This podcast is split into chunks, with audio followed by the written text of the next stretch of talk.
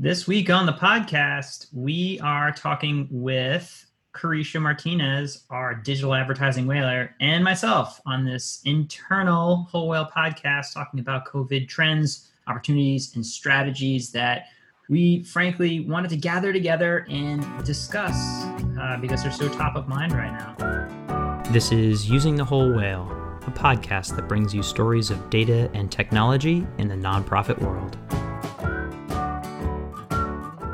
My name is George Weiner, your host and the chief whaler of WholeWhale.com. Thanks for joining us.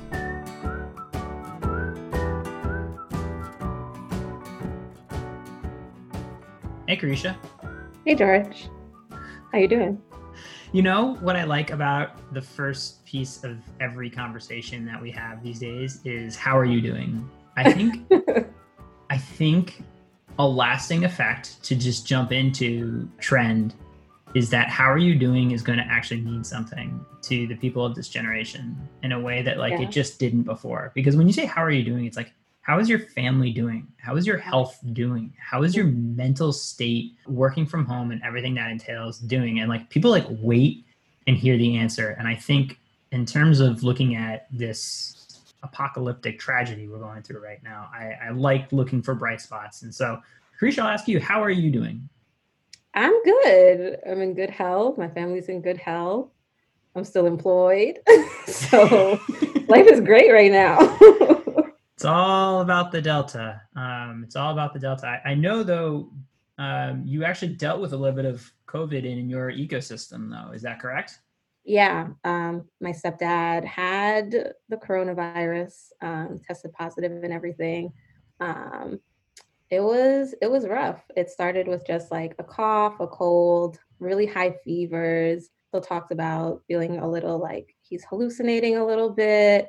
After a couple days, we sent him to the ER where he stayed for like five or six days. And when he came back, he was like totally quarantined. Like nobody could stay in the room with him. My mom had to like play nurse and like bring up all his food and everything that he needed he's good now. Um, he's been quarantined for about three weeks, so we feel like that's a good amount of time for him to come back to the rest of everybody. But yeah, he lost a lot of weight. It was it was tough, but he's doing a lot better now and higher spirits. No fever, no cough. Yeah. Yeah. I mean, it's it's hitting if you don't know somebody you know somebody who knows somebody and it's it's going to continue to happen and so it's i think you know anytime we're you know talking about business or interviewing people, uh, it's important to know that within a one degree of connection, they or someone they know are is absolutely going through something, and yet we, you know, we soldier on. So thank you for continuing to show up to work, and I'm I'm also glad that we have jobs, Carisha. Yeah, that's always the silver lining, right? So I want to come back to a big thought on the the trends and opportunities as we go through this in a quote from the Obstacle is the Way, the timeless art of turning adversity into advantage by Ryan Holiday. Uh, the quote is The obstacle in the path becomes the path. Never forget, within every obstacle is an opportunity to improve our condition. I am a firm believer that while this is terrible, there are tremendous opportunities uh, if we're willing to look at it and find it in the right way. And so um, first, I want to say, in terms of trends, some of the the downward pressure that we're beginning to see across clients and the sector is that there's going to be a reduction in giving. The New York Times on uh, April 16th put out uh, an initial chart of the change in spending from 2019 for the weeks ending in April 1st to the present up leading to current corona time frame showing things like uh, general merchandise and e-commerce increasing food delivery up 50% video streaming up like 45% and then on the negative side people spending money on obviously movie theaters airlines and cruises are down like 98% 70% but charitable giving also snuck into that chart and i it definitely threw a flag for me uh, because that seemed to be around like 35% down on on trends. Carisha you know, can you give me any sort of stories or anecdotes you've seen across, you know, some of our clients or nonprofits you've seen in terms of fundraising hits? Yeah, I think the first that comes to mind is with one of our clients who does some Facebook fundraisers. Usually we see maybe one to two, even three a week, but within the past half, there haven't been any new ones. They're also like zodiac sign theme, so maybe there just aren't many Tauruses happening right now. Um, but yeah, I've definitely seen that decline. And even in the Facebook fundraisers that we have had, there haven't been as many gifts, and the gifts have been a bit lower than usual. Yeah, there's a cooling off for sure. You know, the other big trend we've seen is the sort of cancellation of events and a lot of fundraisers, spring fundraisers for uh, almost I, I can't even keep count anymore. All of our clients seemed to have had to have canceled uh, an event to last minute sort of be like, ah, can we get away with you know doing a different version of this, a safer version? We'll have hand sanitizer, and like they're they're getting canceled, and so too is the expected revenue from that. Mm-hmm. And so you know that that sadly also is a, another trend on it, and that includes the sort of peer-to-peer fundraising ecosystem of every run, bike, walk, of these gatherings of folks that raise money with these traditional events uh, and and we're losing those. Um, one thing uh, in terms of you know opportunities and things to prepare for, I'd say is I don't think this is going away anytime soon. And gatherings of over hundred people, if that's what your event relies on, if you're preparing for a sudden fall, miraculous comeback of our ability to congregate in large numbers, uh, I would say that's suspect. There is a huge risk to that. And so right now the opportunity would be how do we plan ahead so we make this a virtual fundraising event um, and whatever that means. Uh, what do you think about that, Carisha? Yeah, and I think it's surprising that there aren't more platforms that cater virtual fundraising events. Um, one thing that I've loved that's happening right now is a lot of like freelancers who are maybe artists or dancers or fitness people are turning to Instagram Live and showing off and showcasing their talents um, in order to get some sort of income. Um, it's not necessarily fundraising, but I think there's definitely some correlations that organizations can definitely take from. Yeah.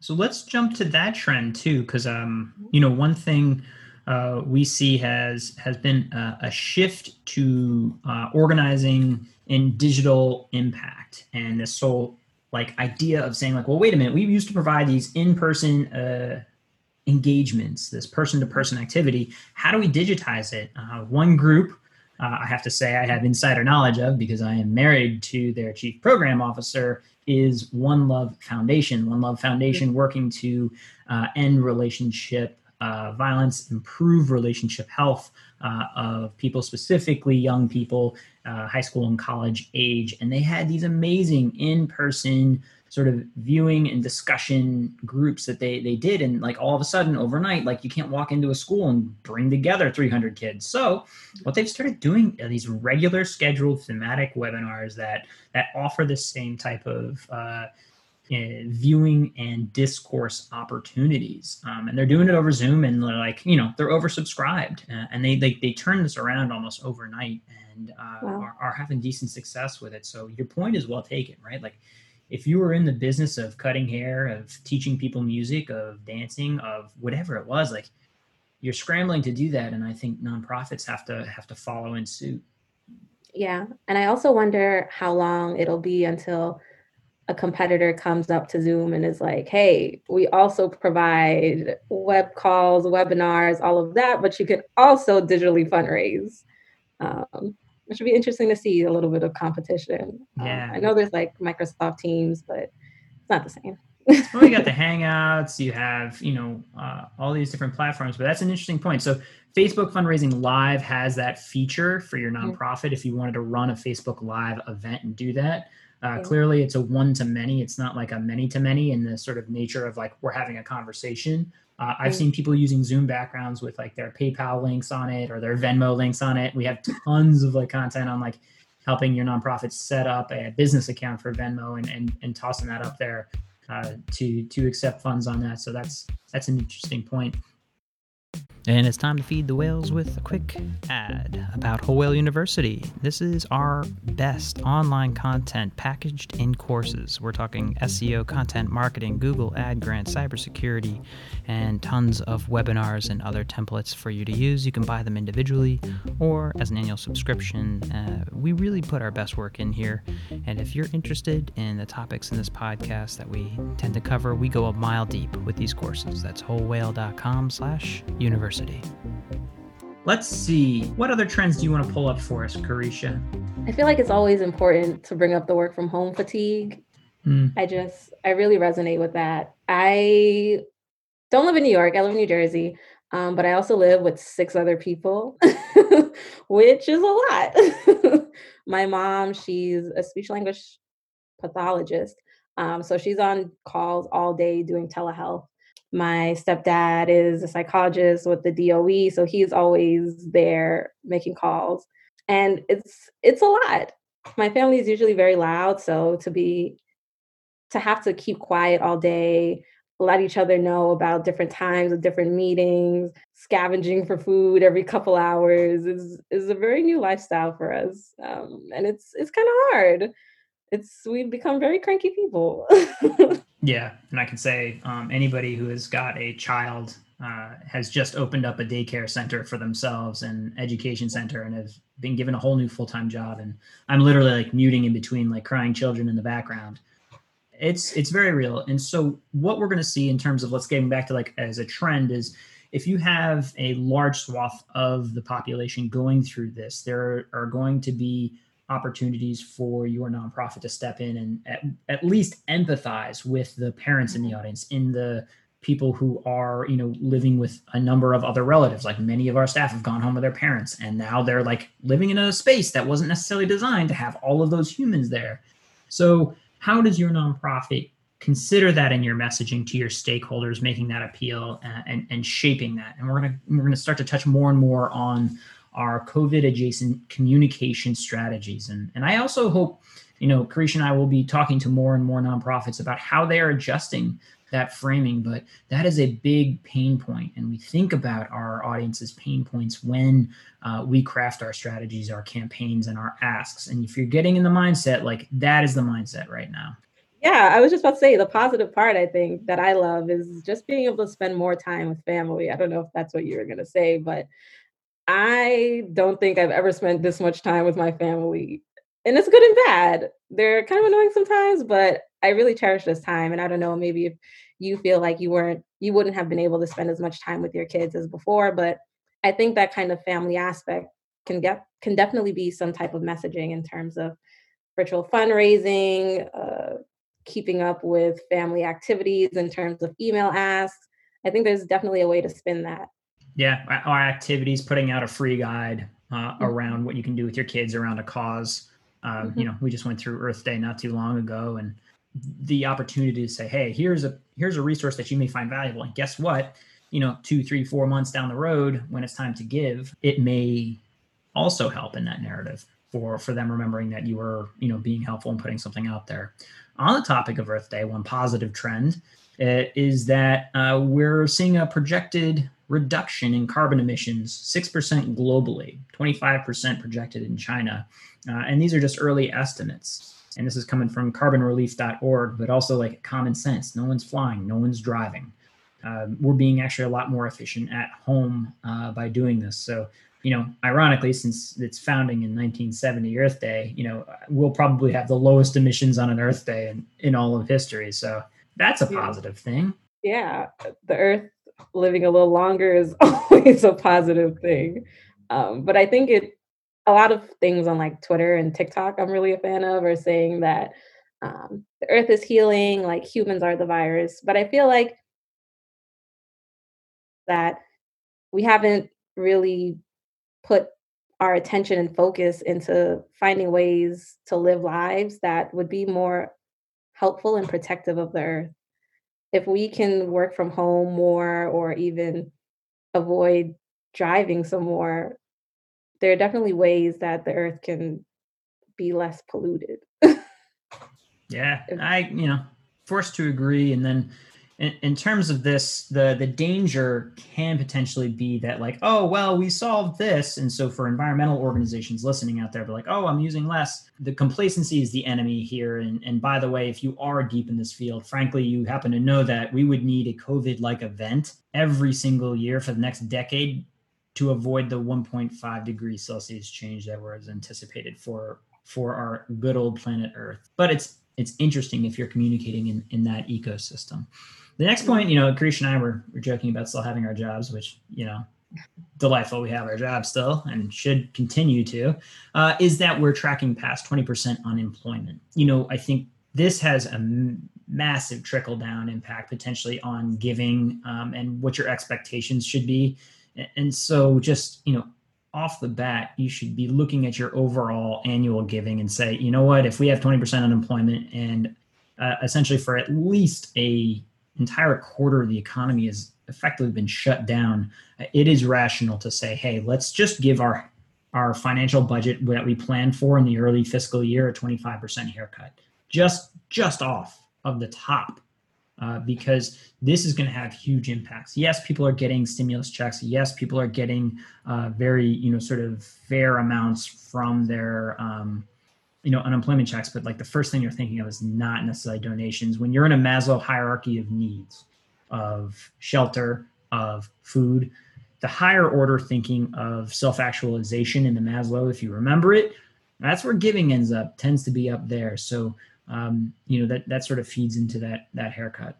On the plus side opportunity like this is damn damn it. On the plus side for this uh, i will say that this is a great time that like you know nonprofits actually financially don't follow markets in the same way. During 2008 they didn't see the same hit that other groups did. Certainly it was down but it, it doesn't track in the same way that the s&p or dow jones does. And in fact if you are hiring right now uh, this can be a great time to uh, find uh, top talent if you have the cash flow. Because of this unemployment rate frankly there's a lot of talent uh, out there that can be scooped up. And so if you have that job description, like remember, it takes, you know, easily six to 12 months to find a C suite level person. You know, if you have a grant coming in the future and you think it's coming, it may be worth to see who's out there and, and push some of those jobs uh, on sites like idealist.org. Definitely.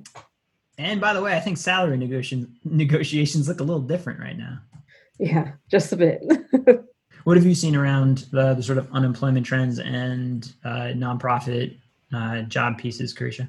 Yeah, um, not necessarily nonprofit related, but definitely a lot of layoffs, um, especially for people who are in my graduating class um, who just kind of started at their entry level position, really taking a big cut all over LinkedIn, um, looking for jobs in sales, marketing, etc.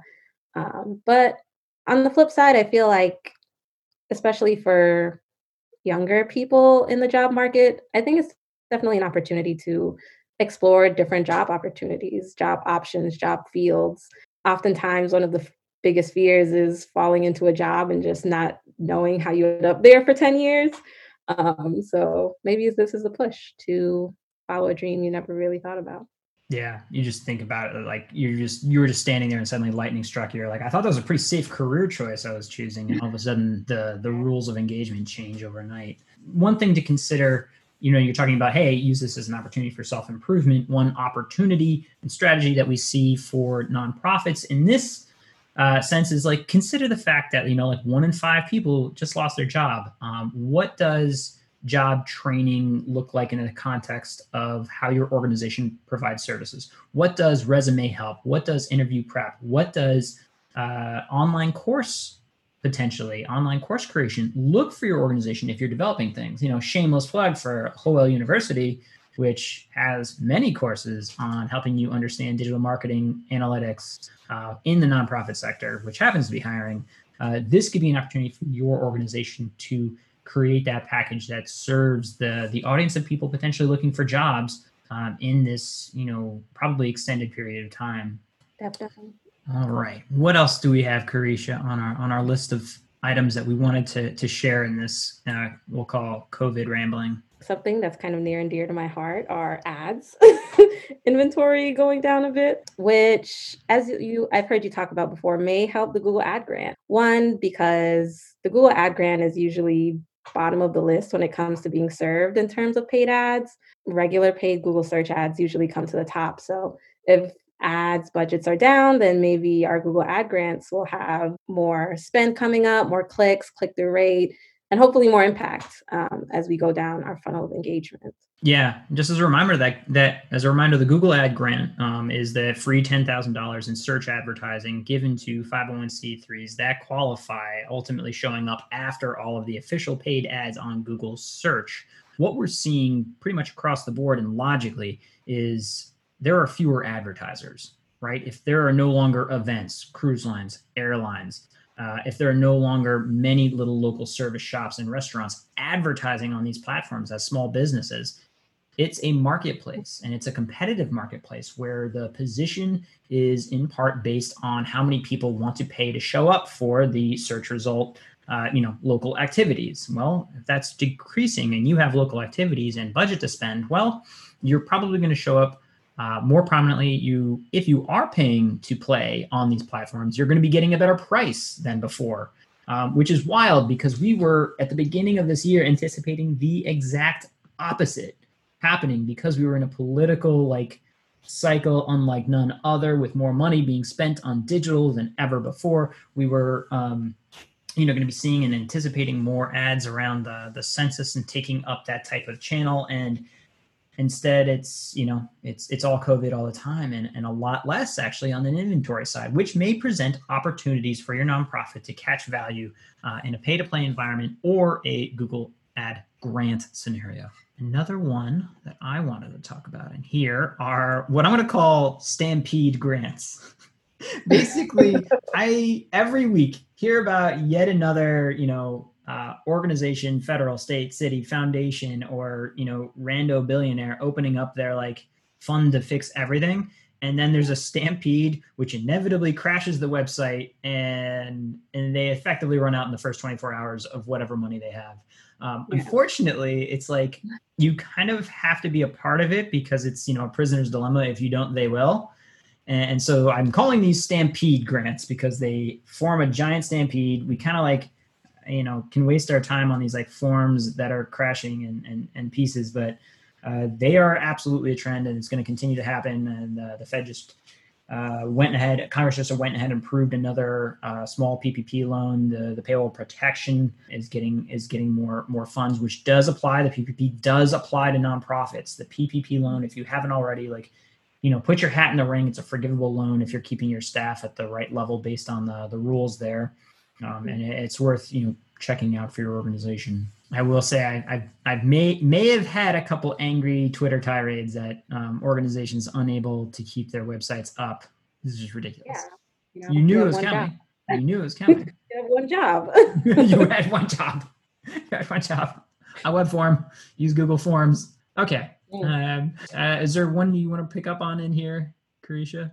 Yeah. Let's look at this quarantine versus reopen rallies, lockdown protests that are happening. Basically, people are upset that they have to stay home, wanting to go out, wanting to work, and rightfully so. If you've been laid off for whatever reason and you're not, the government isn't giving you any relief in that kind of sense, it's very helpless. It's a helpless feeling to have to sit home and do nothing while rent is still being collected, bills are still needing to be paid. So a lot of people have been protesting to have the states reopen with some kind of convoluted messaging around it, thinking of this quarantine as stripping them of their human rights, um, relating it to slavery at some points, which is hard and sad to see. Um, but at the same time, health is important. And if it means that people will survive by staying home, then I think that's more of a governmental issue that needs to be addressed. Yeah, the Daily on 422 had an episode about the protests and the the the backing of it coming from like they didn't have to work very hard to find uh, many Republican donors backing that and law firms that are directly connected to the president connecting to that um, as part of the backing. Here's what I see happening as a trend that's important to pay attention to because the new rift that will arise it will be the economic versus the human welfare arguments of go back you know go back to work open up versus like letting uh, vulnerable populations suffer as a result of that. And at a certain point, economics mm-hmm. uh, will have to win out, but it's at what point we want to do that. And it will be politicized and unfortunately driven along somehow party lines again, um, where this will intensify more and more, suck more oxygen out of the room. Um, and focus on you know libertarian arguments and thinly veiled funded efforts by whatever connection to the White House, whatever connection to the the the RNC and RNC donors to to get things back open so it looks better for a reelection attempt uh, of what's going on. But this is going to be a big battle, and so my my recommendation is to stay the heck away from it as a nonprofit because I, I think it's too loaded and also presents risks. And no matter what side you're on, there are going to be people that um, in the sort of unfair narrative of history be able to go back and be like, well, you supported this and people died. Well, you supported this and the economy died. And you're like, there are just no winners in this.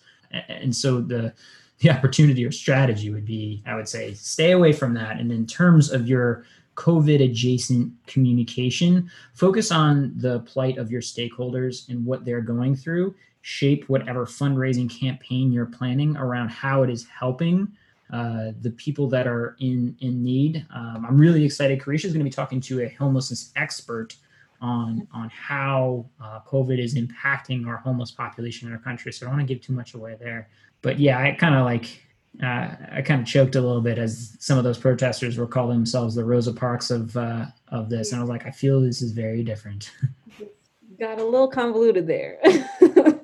Didn't exactly hit the mark. We lost the thread. Okay. We have gone through, I think, almost almost all of this. Um, one piece as we we look at disasters uh, and have seen in the past is I, I think there's going to be um, yes an overall drop in, in U.S. giving, but I think there's going to be a consolidation uh, of giving due to this disaster mindset.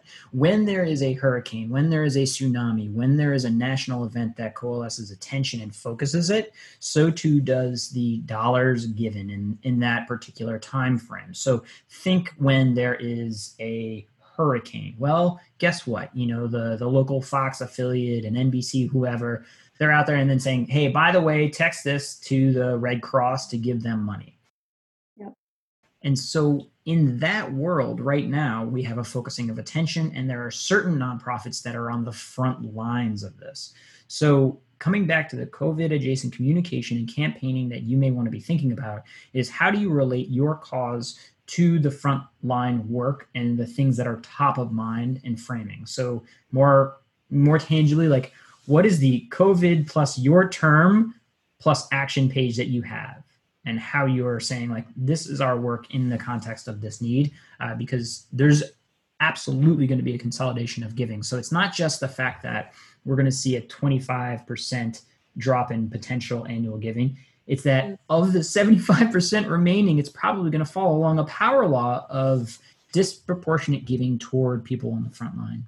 Mm. All right, that's my that's my hot take. I haven't i haven't formalized any any firm numbers on like what that is uh, because I, I, feel like numbers change every every day. Especially these days. Numbers are climbing and falling with every second passing. All right any other trends and opportunities that you see Carisha that we should bring up? We had a little handy list we were trying to be organized today no i think Good. you covered all of them um, i don't think you answered how are you doing how am I doing? Uh, yeah. I'm super stressed. Um, I feel like my my hair length, like how high it's up. My the team always jokes about like how stressed I am is like directly corollary to like how many times I go like this. Um, you know, we got some things in the works, but and me personally, uh, it's it's really hard chasing our, our two kids around um, and doing that, and like babies crying in the background, and not being able to like have dedicated focus work. Uh, I've been working a lot at night so like mm. when they go to sleep, I go back to work, and I, you know, you just feel like you don't get a breath.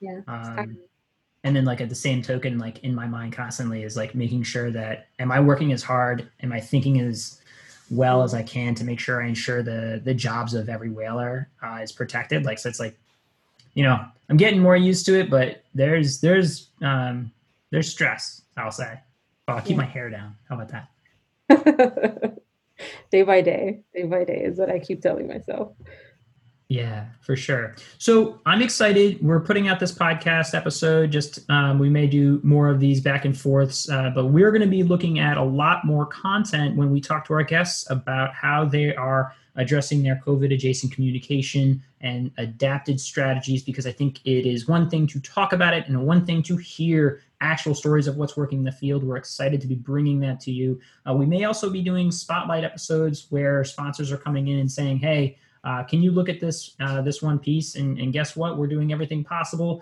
to make sure we are feeding the whales here. And sometimes we will have potential spotlight episodes. If you have content um, that you'd like us to cover um, around uh, something that you think will be relevant to our nonprofit audience, uh, feel free to reach out. You know where to find us uh, at, at Whole Whale. We're all our first name at Whole Whale if you want to ever chase us down. And Carisha, thank you so much.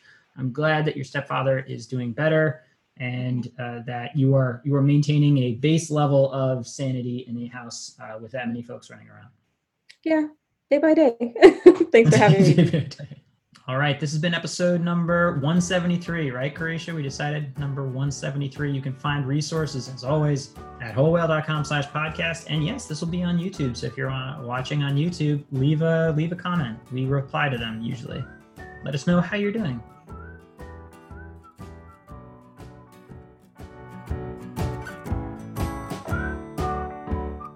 This has been Using the Whole Whale. For more resources on today's show, please visit wholewhale.com slash podcast and consider following us on Twitter at Whole Whale. And thanks for joining us. Thanks as always to gregthomasmusic.org for the awesome background sound. gregthomasmusic.org, go check them out. I hope wherever you are, you are safe, happy, and well. If you have a minute, and you have enjoyed this podcast at all, please consider leaving us a rating on whatever device or network you are listening on. I appreciate it. Thanks.